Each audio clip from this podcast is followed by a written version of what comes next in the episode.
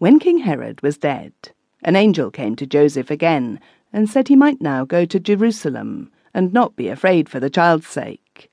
So Joseph and Mary and her son Jesus Christ, who are commonly called the Holy Family, travelled towards Jerusalem. But hearing on the way that King Herod's son was the new king, and fearing that he too might want to hurt the child, they turned out of the way and went to live in Nazareth. They lived there until Jesus Christ was twelve years old.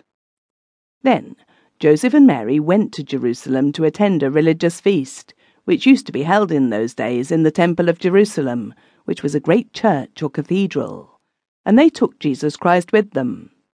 And when the feast was over, they travelled away from Jerusalem back to their own home in Nazareth, with a great many of their friends and neighbours for people used then to travel a great many together for fear of robbers, the roads not being so safe and well guarded as they are now, and travelling being much more difficult altogether than it now is.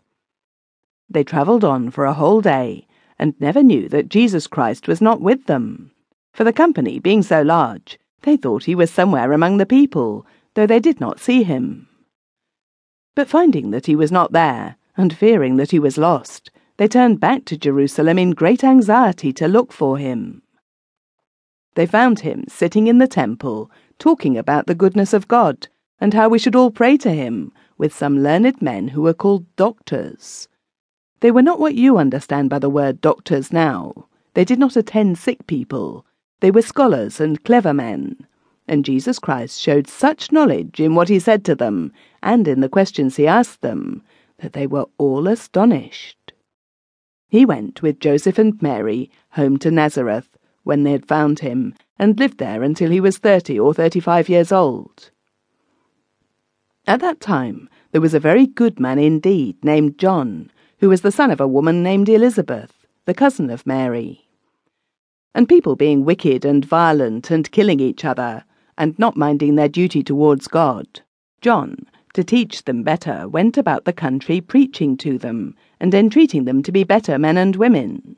And because he loved them more than himself, and didn't mind himself when he was doing them good, he was poorly dressed in the skin of a camel, and ate little but some insects called locusts, which he found as he travelled, and wild honey which the bees left in the hollow trees.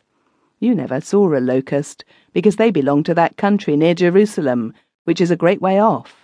So do camels, but I think you have seen a camel. At all events, they're brought over here sometimes, and if you would like to see one, I will show you one. There was a river not very far from Jerusalem called the River Jordan, and in this water John baptized those people who would come to him and promise to be better.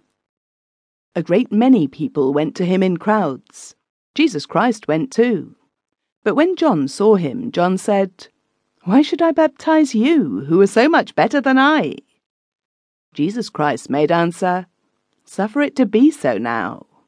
So John baptized him. And when he was baptized, the sky opened, and a beautiful bird like a dove came flying down, and the voice of God, speaking up in heaven, was heard to say, This is my beloved Son, in whom I am well pleased. Jesus Christ then went into a wild and lonely country called the wilderness, and stayed there forty days and forty nights, praying that he might be of use to men and women, and teach them to be better, so that after their deaths they might be happy in heaven. When he came out of the wilderness, he began to cure sick people by only laying his hand upon them, for God had given him power to heal the sick, and to give sight to the blind, and to do many wonderful and solemn things, of which I shall tell you more by and by, and which are called the miracles of Christ. I wish you would remember that word, because I shall use it again, and I should like you to know that it means something which is very wonderful, and which could not be done without God's leave and assistance.